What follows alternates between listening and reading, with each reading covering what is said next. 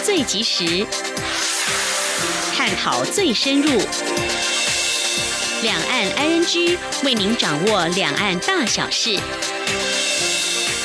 两岸 ING 节目，黄丽杰、谭启贤制作主持。各位听众您好，我是韩启贤，我是黄丽杰。今天是二零一八年十一月六号星期二，欢迎收听每周一到周五播出的两岸安居节目，一起掌握两岸最近的新闻焦点，还有交流互动。节目一开始，先带你了解今天重点新闻，包括冬奥证明公投，中华奥会优遭停权或除权。行政院说选手参赛不应遭打压。十月 CPI 年增百分之一点一七，主席总处表示物价平稳，购买尼加拉瓜公债。外交部指这是一个假消息。更多新闻重点稍后告诉您。那在掌握新闻重点过后，在今天话题，如果说我们提到像是艺人许不了啦，还有林志颖，你知道他曾经进入台湾啊军队当中的义工队吗？还有说起中国大陆歌唱家彭丽媛，还有宋祖英，他们是来自中国大陆的文工团。而在一九五零年代啊，在军队成立这两支表演单位，他们随着时代的更迭，所肩负任务有哪些转变？为什么他们现在舞台变小了呢？还有说起文工团，它清一色是女性的天下。不过，握有多少权力隐藏在掌声背后？我们稍后将会访问时事评论员杨泰兴来观察探讨。至于在节目第三单元“万象安居”中间来关心呢，最新统计出炉台湾男性和女性最常见名字居由嘉豪和淑芬蝉联，而新时代取名则以陈恩和永晴最夯。此外，台湾姓陈的人口最多，而姓郭的拥有房产比例最高。另外，企业名称的菜场名则以大新。金、新、美最常见。至于在中国大陆，报道指出，新手爸妈喜爱替小孩取诗涵、书贤等具有文雅内涵的名字。嗯，很有意思。好，我们接下来先来关心今天的重点新闻，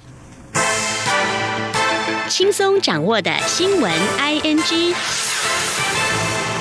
东京奥运台湾证明公投箭在弦上，中华奥会主席林鸿道今天六号表示，国际奥会在亚运期间以及十月中旬都有当面或透过电子邮件关切冬奥台湾证明公投进度。国际奥会主席甚至语带玄机表示，希望中华奥会能继续留在国际奥会大家庭。林鸿道忧心，一旦冬奥证明通过，中华奥会可能会被国际奥会停权或除权。他们正努力沟通，希望不要此事发生。请听记者江昭伦的报道。中华奥会主席林鸿道昨天出席行政院体育发展委员会会议，他在会议中提出报告，指冬奥台湾证明公投将于十一月二十四号举行，国际奥会十一月底也将召开执委会。冬奥台湾证明议题一旦被提出来讨论，可能会让中华奥会会籍面临被国际奥会终止或取消承认的潜在危机。林鸿道六号接受媒体访问时表示，确实有诸多迹象让他对未来的发展感到忧虑。除了今年五月国际奥会执行委员会议已经做出不予以核准变更我奥会名称的决议，今年亚运期间，国际奥会主席更向我奥会人员语带玄机表示，希望中华奥会能努力留在国际奥会的大家庭，暗示意味浓厚。冷空道说：“国际奥会主席以及亚奥会主席，那么在亚运的期间。”也关切到我们的证明公投的这个后续，这个也以待先机的说，希望我们努力能够继续留在国际奥会大家庭。那以国际奥会主席的这个高度的身份，会提出这样的一个以待先机的话，所以我们也会意识到这个事情对于整个停权或者除权的这个事情。是不是有相关联？不止如此，林鸿道透露，国际奥会十月十六号又透过电子邮件询问公投状况，并再次表明不予核准任何中华台北奥林匹克委员会名称的改变。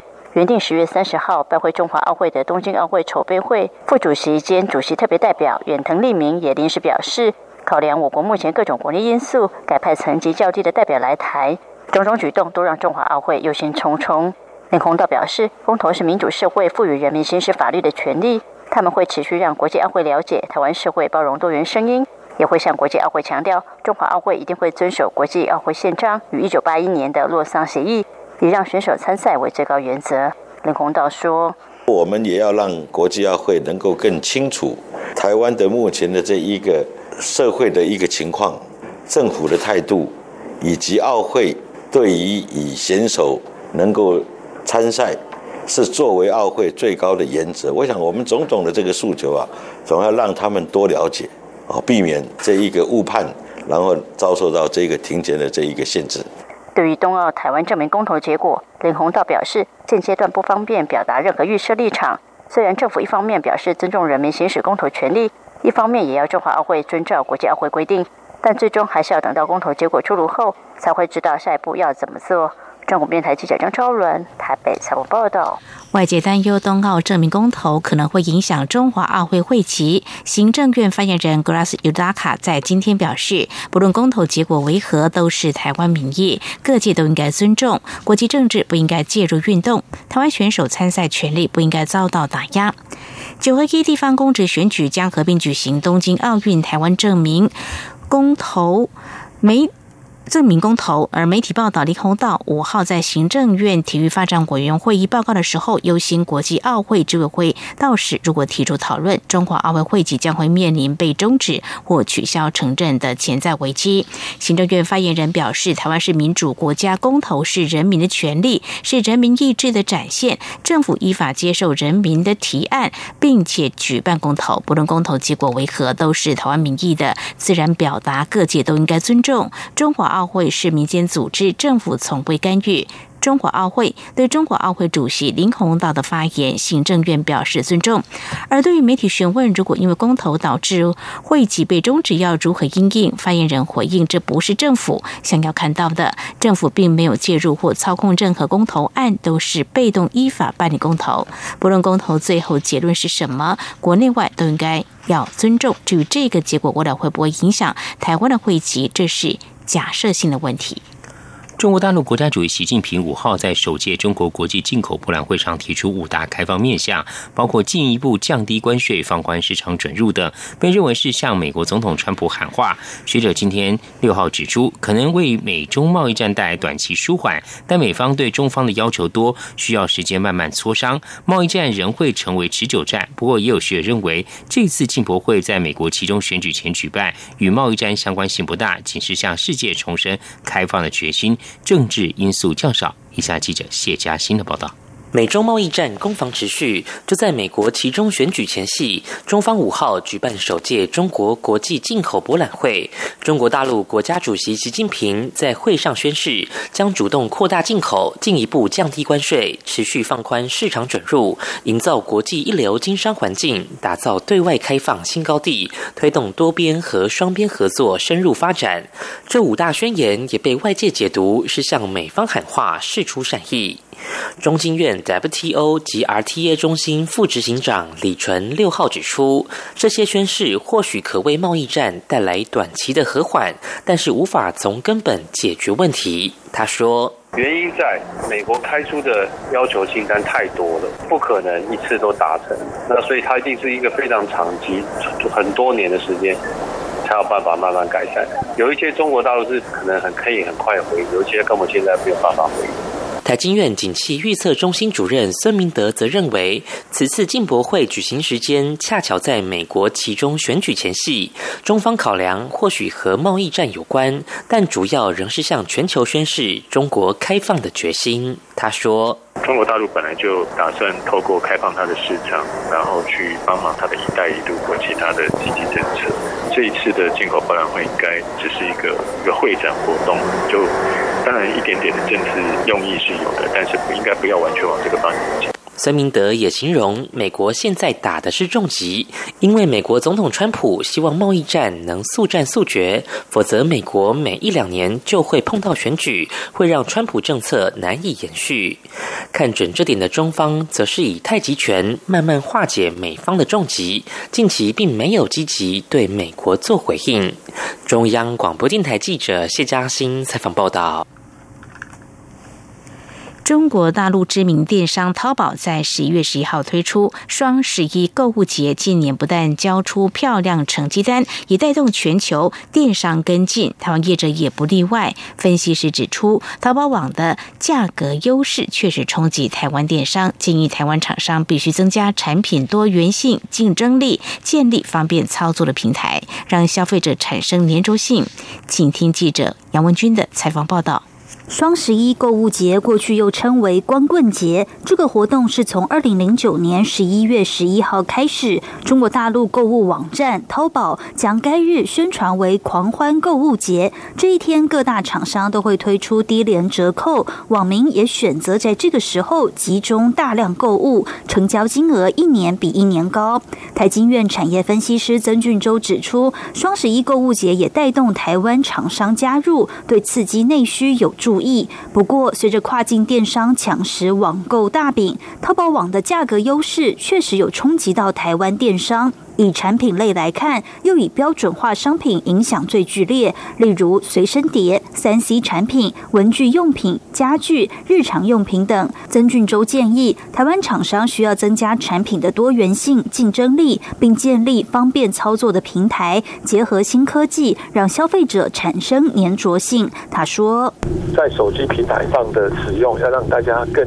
更为这种呃友善啊，就是说大家操作更方便嘛。嗯。啊，另外就是说你的产品的分类是不是有有呃更明？那所以说你怎么样让消费者很容易买到你的商品？那经常使用淘宝购物的杨小姐就指出，淘宝平台界面非常好用，且价格低廉。同样的东西，淘宝的价格可能便宜三倍，但也曾经遇到尺寸不合、跟图片有落差等情况，而且因为退货麻烦，几乎不曾退货。她说。我从来没有退过货哎，其实这种买了最不方便，就是你要退货的话是不太容易的事情。嗯，就算它上面说可以退货。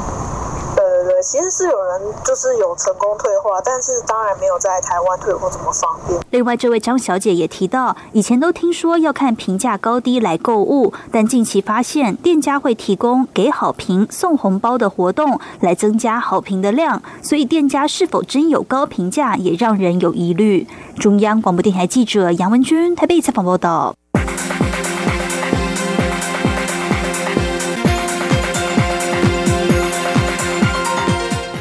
行政院主计总处今六号公布十月消费者物价指数 CPI，较去年同月上涨了百分之一点一七，主要是因为油料费、燃气及香烟价格调涨，加上蛋类、水果及乳类价格上扬。其中蛋类受到去年九月芬普尼事件递延影响，需求及其较低，价格上涨将近三成最多。油料费也因为国际油原油价格仍高，上涨一成八。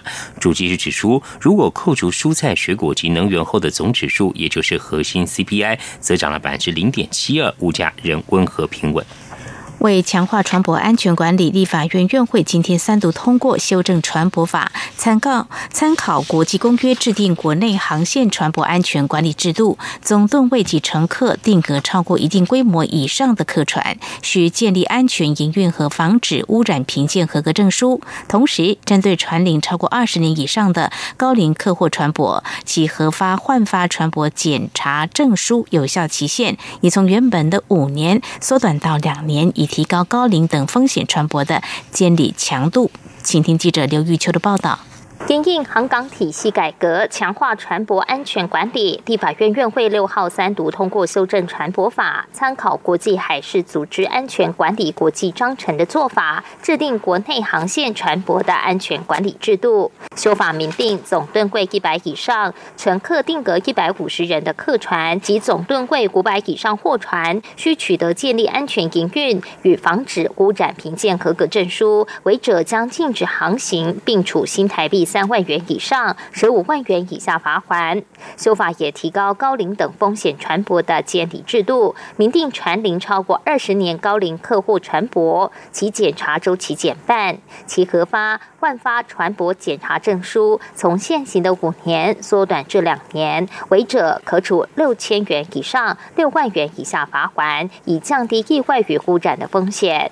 参与审查的民进党立委肖美琴表示，风力发电已成为世界发展再生能源的重要目标，为配合国家绿能政策，因此修法营造离岸风场与船舶共荣共存的航行环境，也提高航行安全。海岸在发展离岸风电，哈，离岸风电就涉及到一部分这个航道的管制跟调整，提出这个船舶法修法的的必要性啊，来配合我们整个离岸风电。产业的发展，那这也是交通部啊航港局所提的一个修法的版本。同时，为保障航安与船舶市场秩序，修法也针对未有出港记录且超过五年未办理检查的船舶，若逾期检查，经通知船舶所有人管理检查及公告三个月程序，在无利害关系人提出异议下，赋予航港局注销相关船舶登记及文书权利，该船舶无法再航行与交易。中广电台记者刘秋采访报道。不满远洋渔业三法罚锾过高，两千多名渔民今天六号北上立法院抗议。渔民自救会总干事王新展哽咽表示，政府罚渔民已经罚到渔民无法生存。国民党团副书记长陈义民说，政府没有沟通，未给予缓冲空间，让渔民无法生存。为了消除欧盟的黄牌警告，农委会修订远洋渔业条例等渔业三法。由于该法高额罚款让渔民苦不堪言，苏澳、琉球、东港等渔民于中午到台北抗议，要求求重新检视相关法律。渔民自救会提出四点诉求，分别是强力护渔、守护渔权、正视现况、修改法规、执法过度扼杀生存、罚金过高形同抄家。而对渔业三法的财罚尺度，渔业署目前日前表示，一切都是依法裁罚。况且面对欧盟黄牌未除，渔民更应该遵守相关规范。发展电子支付是国际趋势，但是我国目前的电子支付占个人消费支出比例只有百分之二十八，不及韩国、香港、中国等地区都达到五成以上。为了推动电子支付最大效益，为驱动地下经济台面化，立法院今天三度修正通过税捐稽征法，明定财政部应配合国家政策，积极奖励或辅导纳税义务人使用电子支付，以维护政府税基，增加税。税收并达到租税公平。此外，由于税捐稽征法当中定有纳税义务人权利保护事项规定，但现在都已经纳入纳税者权利保护法专法规范。本次修法也删除了税捐稽征法中相关条文，避免相同事项重复规范。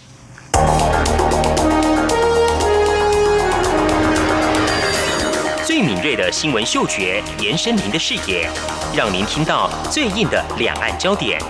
连线访问这次随团出访的央广记者王维婷。是的，今天在大陆福建平潭举办了一场两岸关系研讨会，对世界经济与亚洲会产生哪些影响呢？其中五百个是感染艾滋病的孩童，那分散在呃广东。从正经情势分析。两岸交流观察到新闻现场直击，两岸 ING 有最多元的声音、多面向的观点以及最专业的剖析，请收听每周一到周五晚间六点到七点，由中央广播电台新闻部黄丽杰、韩启贤制作主持的《两岸 ING》。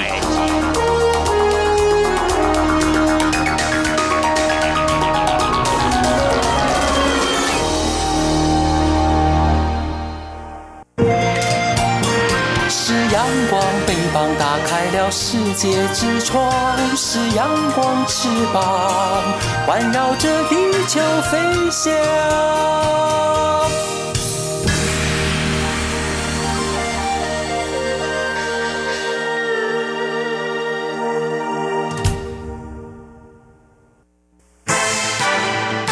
轻松掌握的新闻，I N G。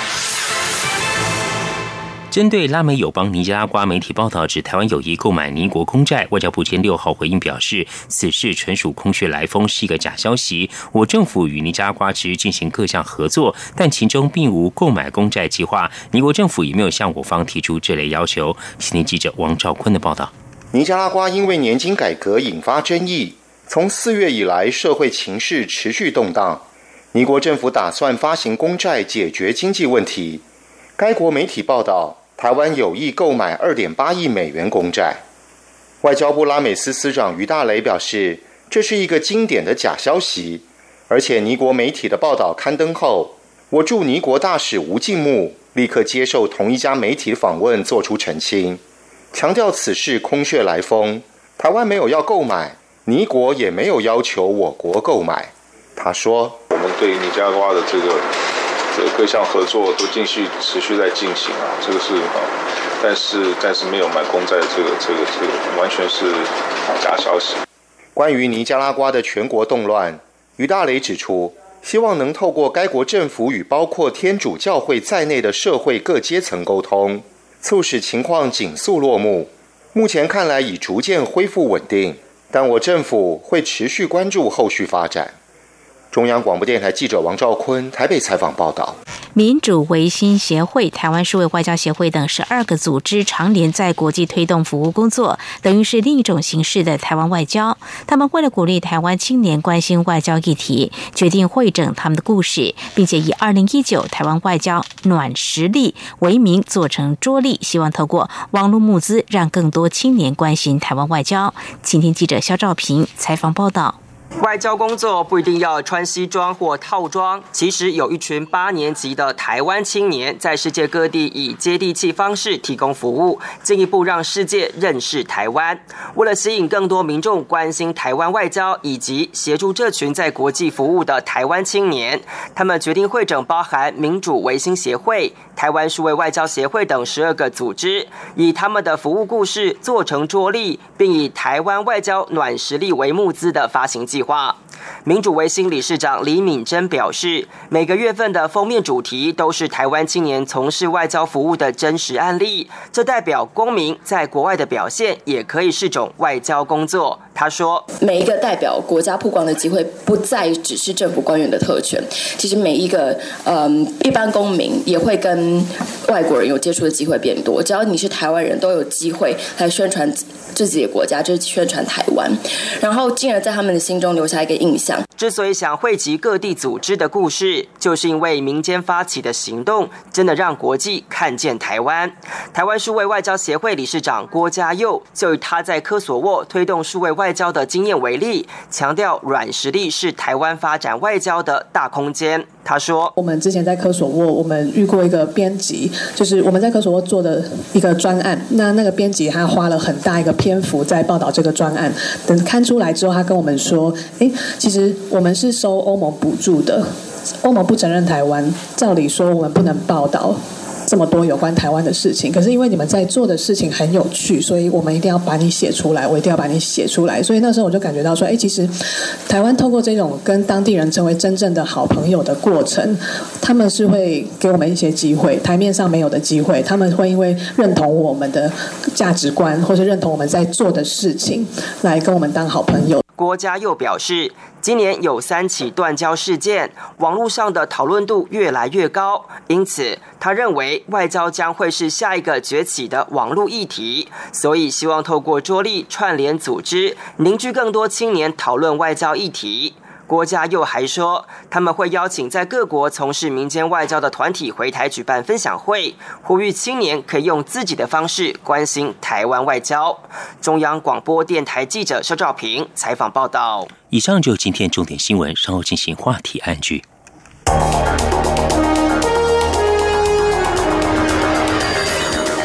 锐的新闻嗅觉，延伸您的视野，让您听到最硬的两岸焦点。连线访问这次随团出访的央广记者黄维婷。是的，今天在大陆福建平潭举办了一场两岸关系研讨会，对世界经济与亚洲会产生哪些影响呢？其中五百个是感染艾滋病的孩童，那分散在呃广东。从正经情势分析。两岸交流观察到新闻现场直击，两岸 ING 有最多元的声音、多面向的观点以及最专业的剖析，请收听每周一到周五晚间六点到七点，由中央广播电台新闻部黄丽杰、韩启贤制作主持的《两岸 ING》。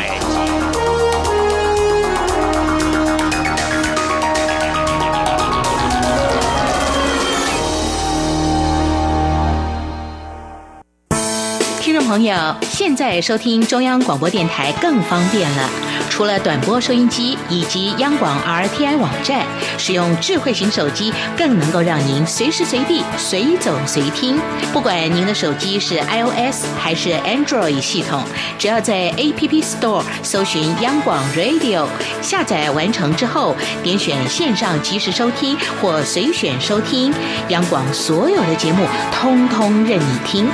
还有，除除了央广 Radio，你还可以下载央广 News App。应用程式，一手掌握最热的新闻大事。全新收听体验，你还在等什么啊？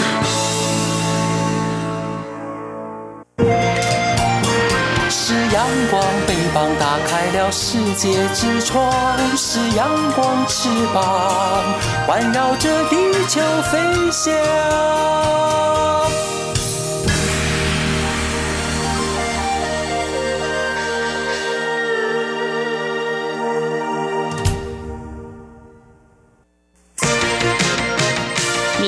想关心的话题，ING。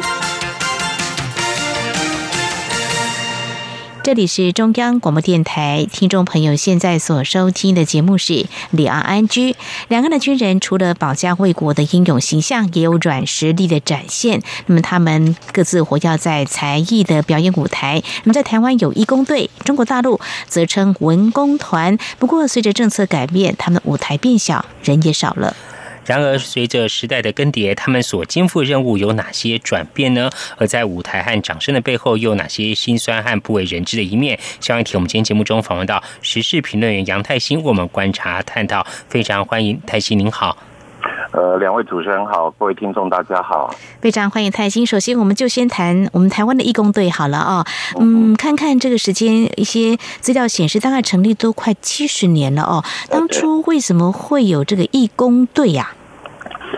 其实，因为早期娱乐项目不够多，那一般个人的家庭的娱乐不够多，即便有话，呃，军人收入相对较低，也买不起票。然后那时候台湾全民皆兵嘛，那时候还想反攻大陆，然后部队围相当大，所以说常常办抗日活动，所以说成立一个味道军人跟老百姓，老百姓也有，所以军人为主的一个表演团体。在一九五零年，嗯，那时候全台湾就成立一个叫做中华民国康乐总队。就是说，只要康乐活动，一九五零年就成立了。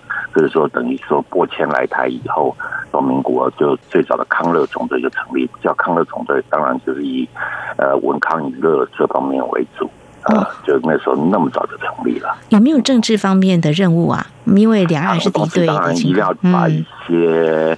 反共抗俄的议题主题带进去啊，或者思念故乡的东西啊，这样子唱歌也会唱一些爱国歌曲啊，这个必须要的，因为他们主要是还是那时候刚成立的话，是隶属于政战单位管理的。哦，是，然后到一九六五年才改名叫艺术工作团，简称义工大队，对不对？嗯嗯，这是改名才这样改的。哦，是泰兴。呃，我们知道这个义工队的队员哦，个个都是会十八般武艺，样样精通哦。呃，会唱歌啊，会跳舞，还有一些呃专长这个表演哦。当初呃我们在当兵的时候啊，也听到说，嘿，某某人呃可以去义工队哦，都都以相当这个羡慕的眼光啊。那你可以给我们介绍一下台湾的这个义工队呢？他们人才是从哪些管道招募，跟如何来挑选的呢？台湾义工队，如果我们做两个对比，会相当有趣的哈。台湾义工队哦，基本上面哦，男性的义工队的成员主要以义务役为主，女性的成员主要以约聘为主。所以说，女性是文职的，男性是军职的，然后他们里面主要干部。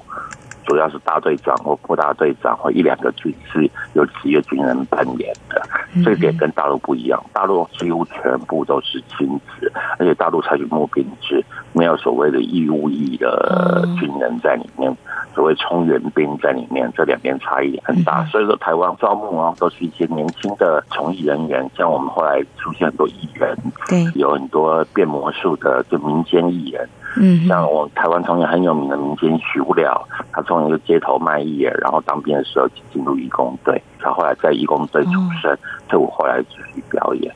那台湾这里也是变成摇篮，因为很多大明星到台湾，那个时候二十多岁当青少年的偶像，然后到部队以后，嗯，就派到义工队里面被磨练的很惨，并没有大家想象中的那么轻松，只有表演而已，因为他们还要盯。布景啊，然后要打灯光干嘛，什么事情都要做，然后表演相当繁重，一个团一年可能要表演两百场。就并没有大家想象中那么轻松。嗯，听起来不是爽缺哦。事实上，在中央广播电台也有一位节目主持人，他之前当兵的时候呢，也进入义工队，跟他聊了一下，他说其实真的不轻松啊。他原本只会弹吉他、唱歌，后来进入到义工大队的时候啊，他还要学跳舞。然后这个十八般武艺都样样精通，都要。不过就是说，真的就像刚才泰兴说的，他们一个月就要表演好几十场，对，而且整个这个训练呢是非常的扎实，但是时间也很长哦。呃，不过他跟一般的这个义务役所受训练不一样，不用出操了，但是他们训练的是艺术方面的训练啊。嗯，这是在这边分享的，因为我没有当兵，但是呢，我觉得也蛮好奇的，因为在。义工大队里头，等一下我们也会跟大家一起来谈，就是说，其实有蛮多艺人的哦，身影的哈。不过蔡兴也有提到，就是说他们所负责的一些工作到底有哪些呢？呃，又怎么样来训练符合他们的专业要求？刚才有提到说政治任务免不了的嘛，那还有一些就是在军中，那呃，跟外面的是不是也会有一些接触？当然，我们对表演当然有一些军民一家的一些表演还是有的。特别在外岛，基本上那些表演往往都是开放给老百姓，也有老百姓有一区，然后军有一起一起去观赏。因为在毕竟早年五六零年代那时候，呃，可以接受文康娱乐的东西太少了，那个电视也不太有，所以那时候就表演都是地方的很重要的事情。表演还包括了各地方的戏曲。因为配合那时候很多大陆来的老兵的需要的地方戏曲，还有一些年轻的呃义务役喜欢看的歌舞表演，基本上什么都有，就对了。嗯嗯嗯泰西那呃要一年这么多场的一些表演，而且像刚您讲的哦，就是十八般武艺，除了有这个才艺之外，一些幕后的工作啊，甚至打灯光、定布景啊、搬东西这些都要一起做。那加入这个义工队的话，呃，他们是。部队长官会来挑选，还是有个公开招募，还是说我先前就有演艺人员或者有艺术表演的一些证照，我就可以进去呢？他基本上其实艺人其实比例不高哎，因为艺人他可能会一两个就是很红。其实台湾的艺人串起来，那个年代大部分都是当完兵而串起来。年轻的时候当艺人其实不多，而且红的也不多，所以说艺人就各部队去挑选表演专长的。然后，可能有些家里本来就演艺团的，或者说本来就会一些乐器，很多种乐器的，啊，或者说会变魔术这些东西，像曲不了就是这样的条件被调进去。像我在当兵的时候，就刚好遇到一九九六年那时候。林志颖也刚好去当兵，他跟张震岳都在义工队，后来到我们成功的去拍戏，他们义工队的还跑去支援拍那个所谓的《聚光原地》的节目，对啊，所以说他们就在支援很多很多的任务，然后主要是各单位调兵调到的，呃，然后那时候之前义工队相对多，因为那各军种都有，所以说那个后来一直裁撤，一直裁撤，一直裁撤，裁到最后只要最后一个团，这个团也在。二零一三年年底也裁掉，所以台湾现在是没有义工队的。嗯哼，嗯哼，哇！从当初可能好几个团，现在不能叫义工大队，因为只有一个团了哈。那么人数也非常的少哦。事实上呢，刚才泰兴跟我们提到说有蛮多艺人的，我们也很好奇，就说义工队。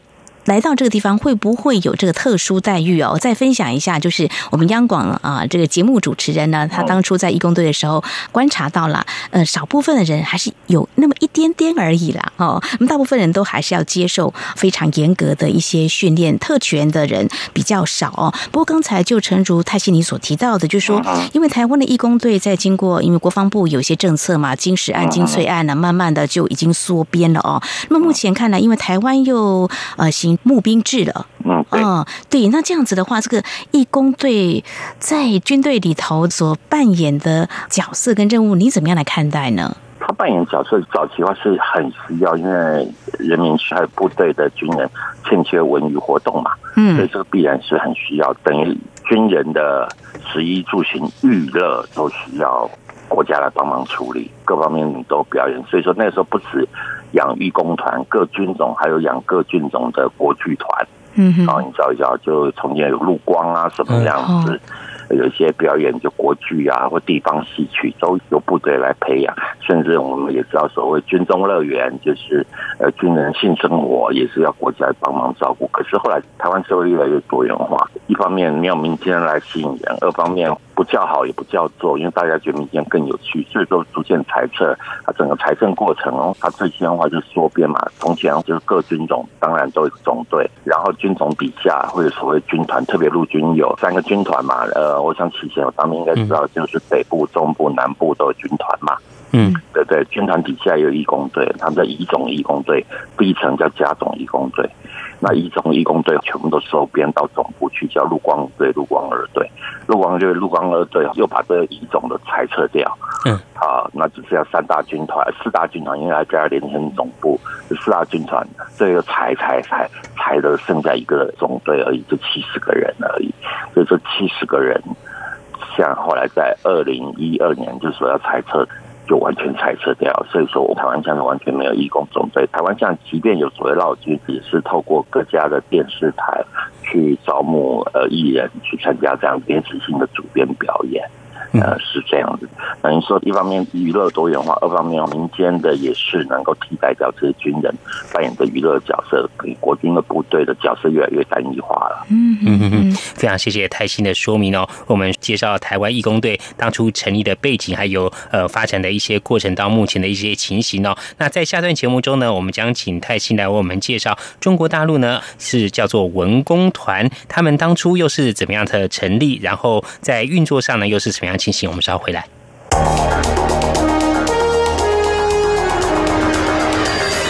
最敏锐的新闻嗅觉，延伸您的视野，让您听到最硬的两岸焦点。连线访问这次随团出访的央广记者王维婷。是的，今天在大陆福建平潭举办了一场两岸关系研讨会，对世界经济与亚洲会产生哪些影响呢？其中五百个是感染艾滋病的孩童，那分散在呃广东。从正经情势分析、两岸交流观察到新闻现场直击，两岸 ING 有最多元的声音、多面向的观点以及最专业的剖析。请收听每周一到周五晚间六点到七点，由中央广播电台新闻部黄丽杰、韩启贤制作主持的《两岸 ING》。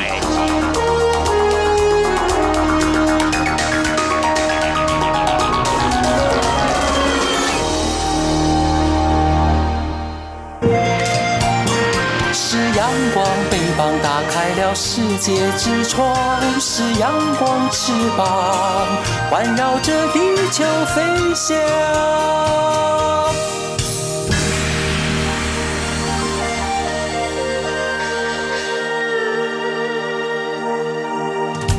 这里是中央广播电台，听众朋友继续收听的节目是两岸安居。我们在今天节目访问时事评论员杨泰兴，来给我们介绍也比较台湾在国军里头的义工队、义工大队，还有中国大陆文工团，他们在时代的变革当中，那么随着政策的改变，所肩负的任务有什么样的差异？在刚才我们了解台湾的义工大队之后，接下来我们就来聚焦有关中国大陆的文工团哦。从资料显示，就是说，台湾的这个义工大队大概成立将近七十年。那中国大陆文工团又是在什么样的情况之下成立的呢？也是一样，嗯，就是跟台湾类似，在一九五零年代左右的时候，就是军人的食衣住行娱乐都是国家特别照顾的。嗯，啊，在像台湾居住的眷村，大陆他们有叫军方大院。好，就居住军人军眷就住在那边，然后他什么东西都是国家管的，甚至结婚都要国家批准。然后他们在一九五三年的时候就成立一个所谓叫中华人民解放军政治部文工团，最早成立在政治部，类似台湾政专叫政治部文工团歌舞团。嗯哼，啊，这个时候在一九五三年的成立比台湾成立稍微晚了一点。不过之前还有各个从前在打抗战时期，还有国共内战时期，啊，事实上也有一些这种艺文歌唱大队到处鼓舞士气。不过那时候比较没有正式的编制的好嘛，正式编制是一九五三年才成立。然后这文工团在一九六六年文革的时候爆发的时候就解散掉了，后来在一九七零年的时候又重新恢复。嗯啊，然后就叫总战宣传队第二中队啊，又叫歌舞队，就这样。嗯，然后他在一九七八年整个文革结束，然后改革开放开始的时候，又恢复原本的名字，就叫文工团歌舞团。嗯，大概在前年二零一六年的时候，然后改又改名，就不叫文工团，就叫解放军歌舞团。嗯，啊，然后呃，现在今年又传出来消息，又要整个整并。嗯，还是会留留下一部分，会留下新疆跟西藏的文工团，还有从政治驻政部会有一个团这样子，其他的团都要并掉了，都没了。所以说，像这个我简单介绍一下大陆情形。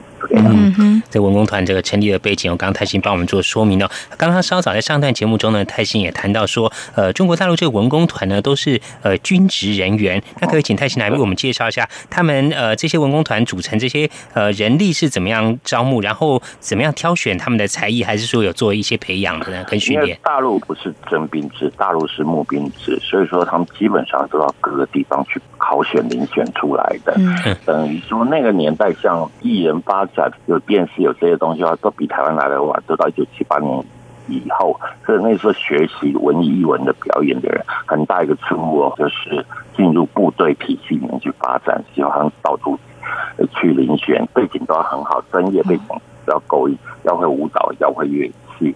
然后因为这样单位比较不用上前线。嗯，好，那大陆实际上有打侵越战争，有打韩战，所以说他们这个走军职的话，这单位比较受欢迎的，所以很多就是说家庭背景还不错的，有学艺术小孩子，就会走这个体系去发展。男生女生都是一样挂军职，他们叫文艺兵，就跟台湾不一样。台湾就只有男性挂军职，女性都挂文职，这是差异最大的地方。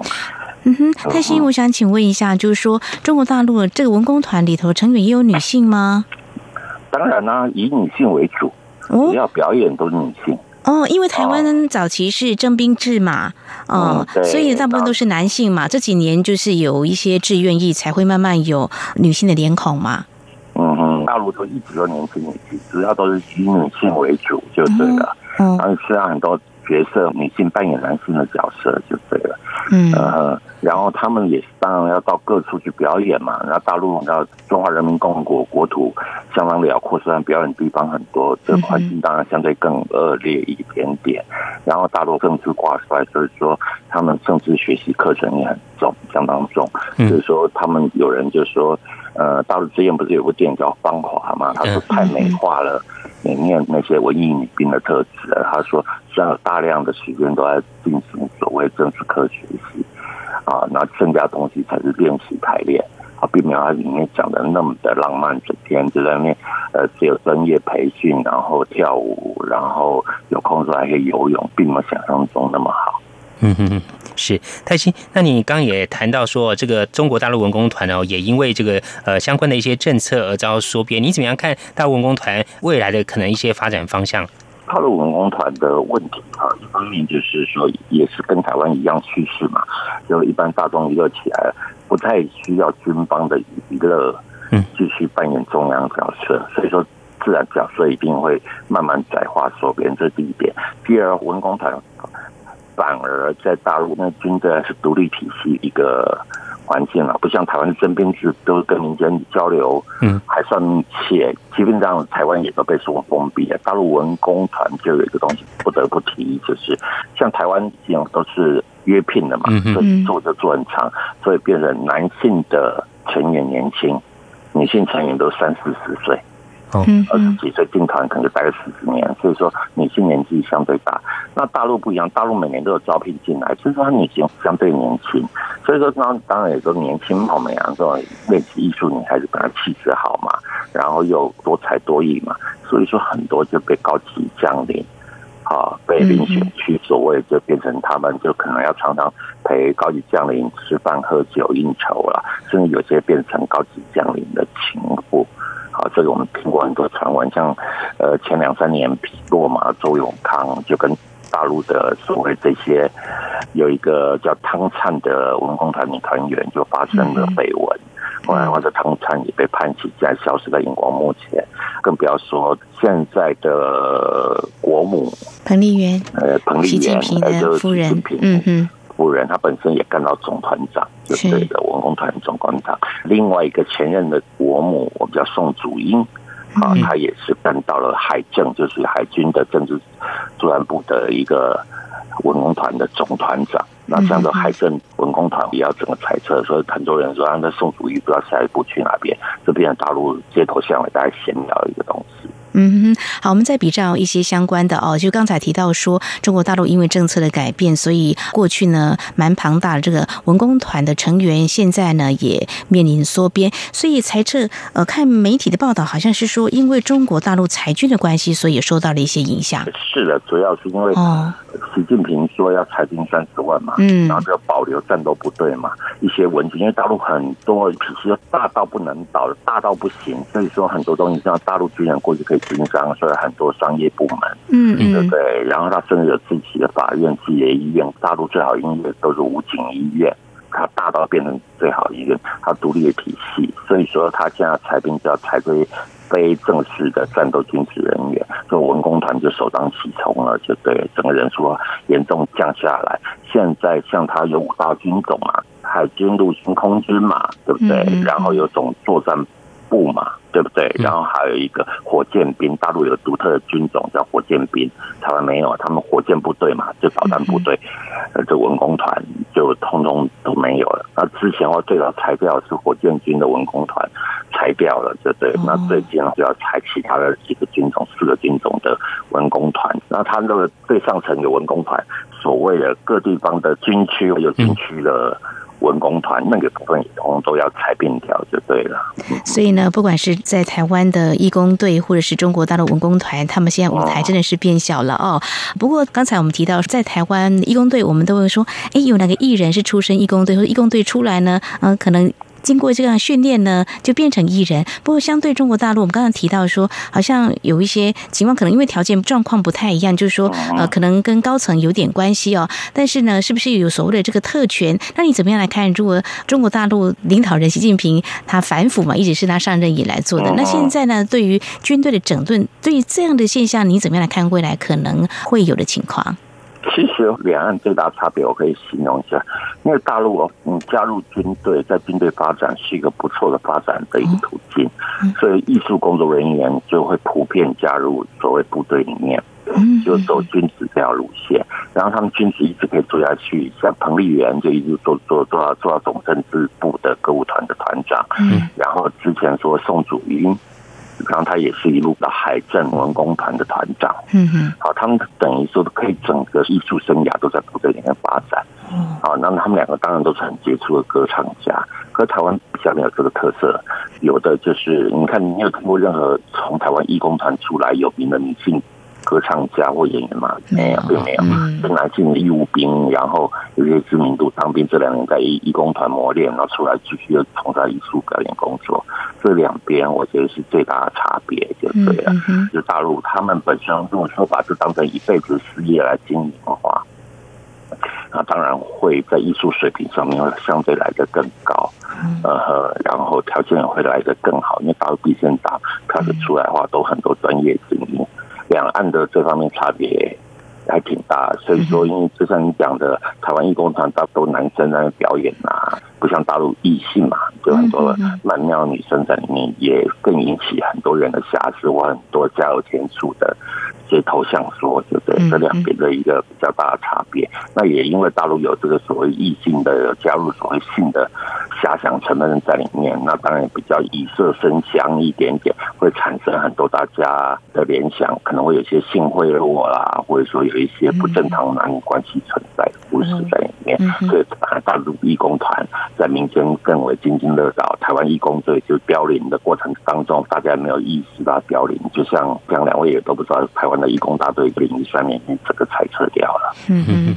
是好，我们今天节目中呢，非常谢谢时事评论杨泰信，我们比较一下台湾义工队跟中国大陆文工团哦，当初成立的一些背景，还一路发展的过程到目前的一些情况哦，非常谢谢评论员杨泰兴提出您的观察，非常谢谢泰兴。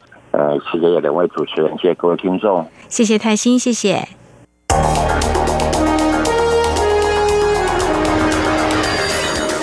锐的新闻嗅觉延伸您的视野，让您听到最硬的两岸焦点。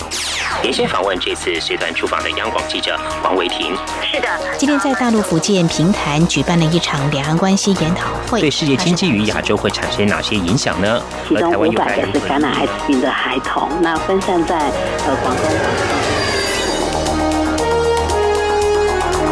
从正经情势分析、两岸交流观察到新闻现场直击，两岸 ING 有最多元的声音、多面向的观点以及最专业的剖析。请收听每周一到周五晚间六点到七点，由中央广播电台新闻部黄丽杰、韩启贤制作主持的《两岸 ING》。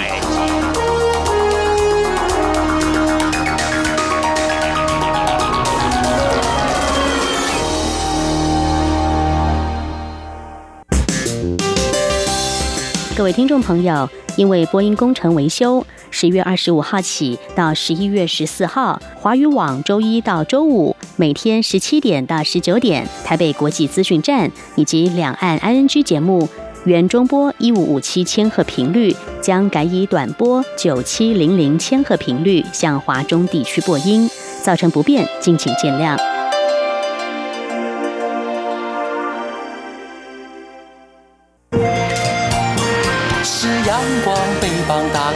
世界之窗，是阳光翅膀环绕着地球飞翔。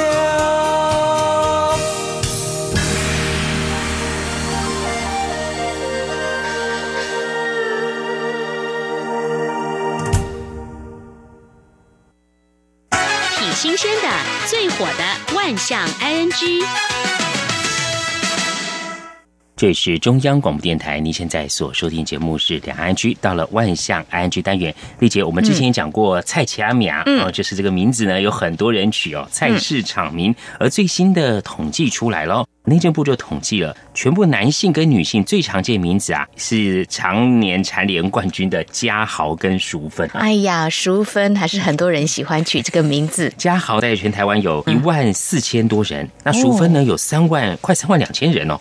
男性最多的是嘉豪，然后接着是志明，然后是俊杰。那女性呢是淑芬、淑慧跟美玲。这个嘉豪跟淑芬从八九年前开始就陆续的连续夺下第一名，蝉联冠军哦。这样的数字显示，其实，在生活周遭，我们会感觉到我们的亲朋好友有些好像就是取这个名字，包括同事。嗯。不过过去有同学说他不喜欢他的名字叫淑芬，因为有时候如果说在他的名字上做文章，简淑芬。减十分哦，这是谐音的部分哦。对对。不过这个取名字啊，会取很多相同。如果从年代来看的话，哎，也会发现一个趋势。像以这个志明跟淑芬来讲好了，嗯，大概在民国五十年到民国七十年之间，就是一九六零到一九八年代，很多人取名字啊，像男生就取志明、志成、哦文雄、哦志伟，那女生就是淑芬、雅慧、淑娟。淑慧等等之类。不过到了民国七十年，就是一九八零年到两千年之间，